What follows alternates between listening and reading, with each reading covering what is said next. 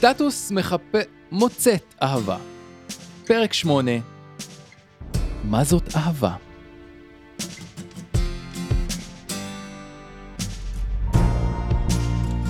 את ההורים אפשר להאשים תמיד. בצדק רוב הזמן, אבל חסר תועלת. אז רונה ממשיכה לחקור את עצמה חקירת צולבת, ומנתחת עוד סיפור שטמנה במגירה. את עמית הכירה בצבא. כבר לא זוכרת איך, למה, מתי, הפכו לחברים טובים. הצריף שלו היה המפלט שלה. שלא לדבר על פסגת הקולינריה הצבאית. קולינריה ברמה מאוד גבוהה של טוסט גבינה צהובה על תנור ספירלה בלילות קרים. הוא היה אוזן קשבת, הוא היה כתף. כמה פעמים נשארה לישון על המיטה הצבאית, שקפיציה חורקים כשנושמים עליהם. הם הסתדרו בכפיות כשהוא מאחוריה. 25 שנים אחר כך נשבעה לו שלא הבינה מה היה הדבר הנוקשה שהיה תקוע לה בגב. הימים חלפו, והלילות גם. כמו ששיזוף צבאי נגמר שהשרוול מתחיל, ככה החברות שלהם התחילה ביום ראשון והסתיימה ביום חמישי. מעולם לא חצתה את גבולות הבסיס. הבית התרוקן מבעליו ובעלי בתחילתו של חורף. החורף הראשון שלי כגרושה. חשבתי שהחלק הקשה מאחוריי, וכמובן שלא היה לי מושג כמה אני טועה. את הלילה הראשון חגגתי עם ארבע חברות, הרבה gin and tonic ופחית צבע של ירוק חאקי עם נצנצים. וכך הקירות בחדר השינה התאפרו לקראת התחלה חדשה. אז בעיצומו של החורף החלטתי לערוך מחקר כמותי איכותי בעיקר. כחובבת רשימות, עשיתי לי אחת כזאת הכוללת את הגברים המשמעותיים בחיי.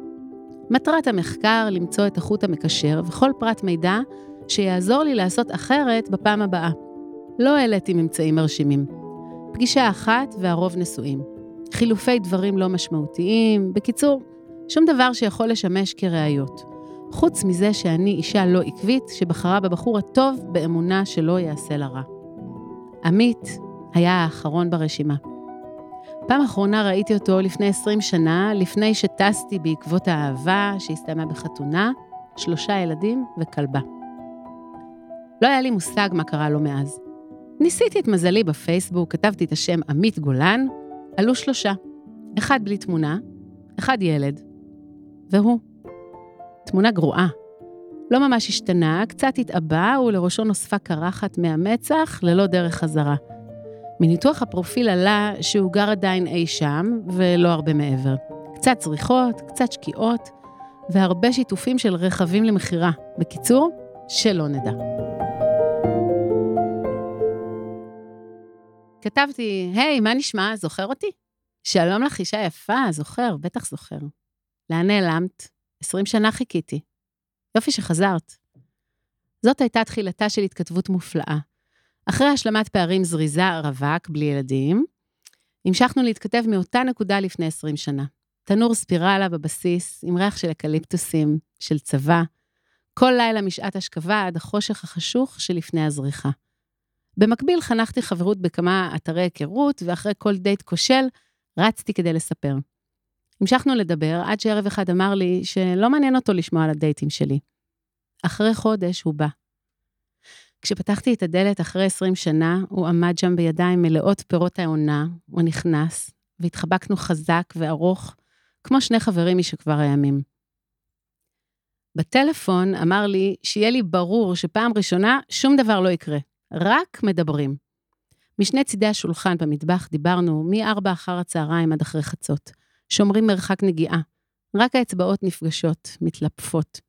בקלות יחסית שכנעתי אותו שבחלוקת השעות המצטברות לאורכה של פגישה ממוצעת, זאת כבר הייתה הפגישה השלישית לפחות. עלו בחגיגיות לחדר השינה הנוצץ, ועל המיטה החדשה הוא עשה באהבה, כמו שאף אחד לא עשה לפניו. ועוד לא אחריו. בהתחלה זה נראה מושלם. אחד הלך ואחד חזר. התביית בצידה השמאלי של המיטה, וחצי מדף בחדר הארונות. הסתדר עם הילדים ועם הכלבה, אהב אותה, בסך הכל, זה מה שרצתה. לרגע קט חלפה במוחה המחשבה הזויה, שיש מצב לעוד ילד או ילדה בשם אהבה. ובכלל היו סימנים מלמעלה, כמו תאריך הלידה שלו, על לוחית הרישוי של האוטו שלה. בדיעבד, ותודה לאל שלא התעברה, כי את הסוף הרגישה לפני שקרה. הוא התחיל להתרחק, וחרדת הנטישה שלה התגברה. ביום שישי, אחרי חמישה חודשים וחצי, זה נגמר. כמו פלסטר עבה וישן, שמשאיר סימן שחור של דבק אחרי התלישה.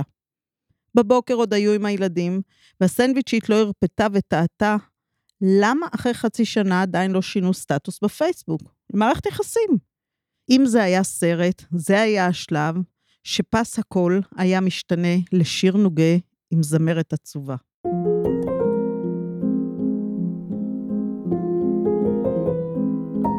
לפני שעלתה לשנץ של שישי, אמר שהוא לא בא לישון, והם צריכים לדבר אחרי שתקום. זה נשמע יותר מדי רשמי כדי להירדם. מעברו השני של השולחן במטבח אמר שהוא צריך ללכת כי הוא לא יכול. הוא הלך והתפרקה. לא רק בגללו, אבל הוא היה קטליזטור רב עוצמה. בשיחת הפרידה הפתיעה את עצמה ולא הזילה אף דמעה. אחר כך לא יכלה להפסיק. בימים הראשונים הייתה בטוחה שהוא יחזור, ממש עוד מעט. אחרי שלוש-ארבע שנים היא הבינה שהוא לא. מדי פעם כשנזכרה בדברים שעשתה כדי שיחזור, בדברים שעשתה כדי לשכוח, בזמן שלקח לה להצליח לנשום, נחרדה לכמה רסיסים אישה אחת התרסקה, וכמה זמן לקח לה להרכיב את עצמה בחזרה. כשהחלטתי לחזור לכתוב בפקודת המכשפה שלומית, חיפשתי בקבצים שכוחים בזיכרון המחשב. מצאתי שיר שכתבתי בתחילת הסוף שלי ושל עמית. מסתבר שכבר אז כתבתי את הכתובת על הקיר.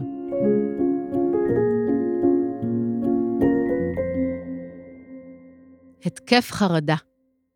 ארבעה ימים לצידי צדודיתך, בוחנת כל כפל, קמת, הבעה, יודעת כתם שמש, זיף, שערה, חוקרת אפלת העיניים הלא מביטות, מסתתרת מתחת גבות סוערות. אתה לא שואל, אני לא עונה. לאן נגיע אם נגיע? אומרת ושוב טועה. תוהה בדרך אם השקט הזה הוא מהסוג הטוב או הרע. כי השקט שבינינו חדר לתוכי, הוא ולא אתה, לפת את ריאותיי, ואני לא אני, באנחנו, איתך. לא לקחתי אוויר, הגלים מכסים והדמעות נשארת טובעת, טובעת עולה. תופרת זוגיות, מחברת רגעים בתח פשוט, נדקרת וממשיכה, מתליעה הוויה של ביחד, רוקמת בדידות, מודדת דמותי במראה. ככה את נראית כשאת מאושרת? לא מתאים לך נורא. אם זוגיות היא תוכנית גדילה, אני גדלה ונחנקת, נחנקת וקטנה לתוכי, צפוף בתוכך, לוקחת אוויר, משחררת אותי ממך.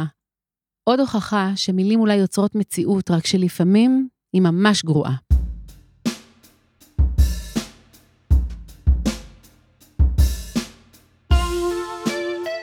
האבל הפך אותי מאוד יצירתית. בסדנת הכתיבה ההיא נתנו לנו תרגיל לכתוב זרם תודעה של מישהו אחר. אני בחרתי גבר בגוף ראשון. הקדשתי לו את הסיפור. נח. אני לבד. אחרוני הילדים נאספו זה מכבר על ידי אמותיהן לארוחת הערב. חום היום כבר לא נספג במים, וקרירותם מקבלת אותי לתוכם. הגוף הופך נטול כובד משקל מחשבותיו, וצף. ותיקי הקיבוץ ידעו מה הם עושים כשבנו את הבריכה בפאתי הקיבוץ בואכה מדבר. עכשיו שקט, בפנים ובחוץ. שוחה, מתענג על השקט של המים, הם עוטפים את כולי ואני מפלסת דרכי בתוכם. מתחיל ומתקדם בציפה איטית ותנועות ידיים חזקות, חותכות ומדויקות. לא שומע כלום והניתוק מושלם, מדי פעם מישהו מפריע במסלול, אבל מתעלם וממשיך הלאה. זה יכול להטריף כשאנשים מפריעים במסלול. אתם לא רואים, חייבים לעבור, לחתוך. אי אפשר לחכות שנייה? תנועות מפלחות את המים. עוד בריכה נגמרת ואחרת מתחילה. כל כך פשוט הלוך וחזור, להישאר במסלול, לפלס דרכי במים. מגיע לקיר, נוגע ולוקח תנופה עם הרגליים, וממשיך עד הצד השני וחוזר חלילה. רק המים מלטפים את הגוף ומערסלים אותו ועוזרים לו לנוע קדימה. ואז, כשהשקט משתלט, נאחז ומתבצר, המחשבות מתחילות לצוף.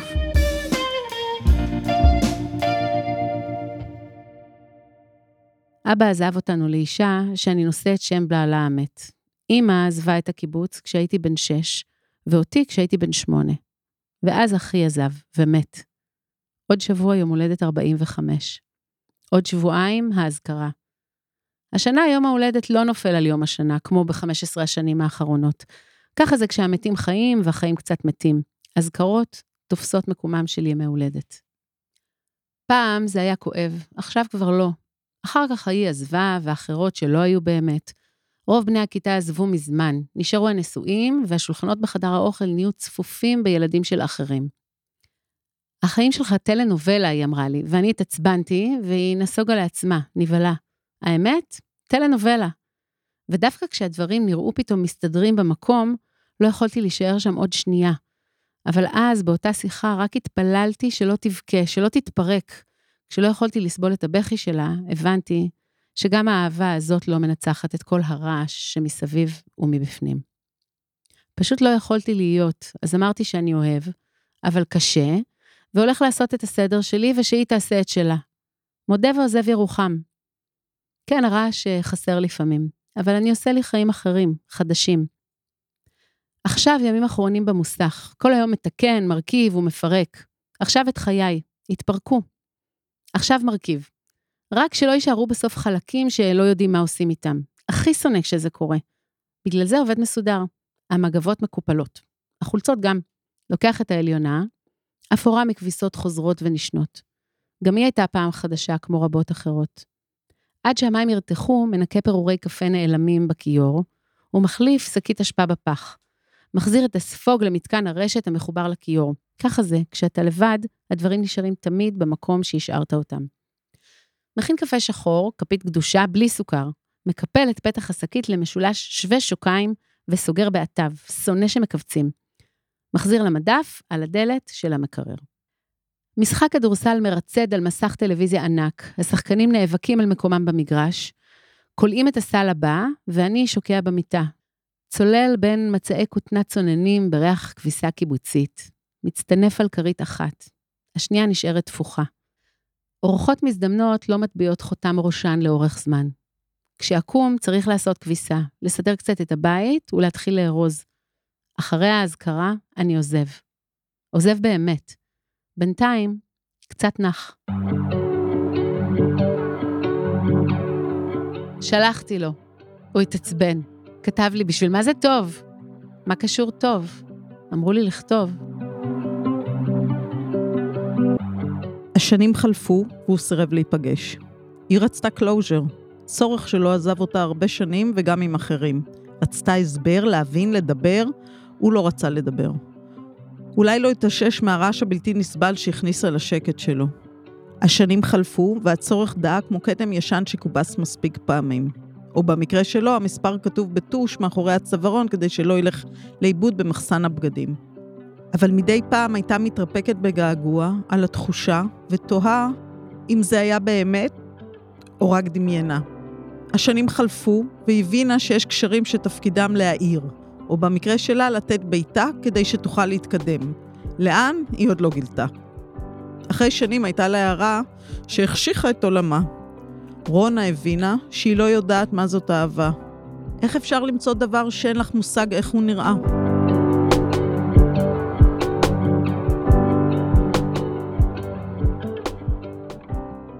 בפרקים הבאים של סטטוס מוצאת אהבה.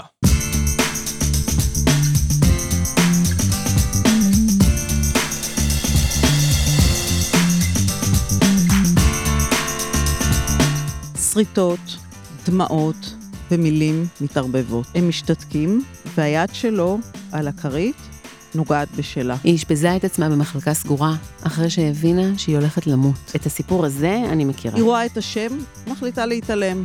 היא כבר מכירה את הריטואל. היוצרת נשארה ריקה, והמקלדת המשיכה לכתוב לאחרים. תגידי, את מזוכיסטית או מה?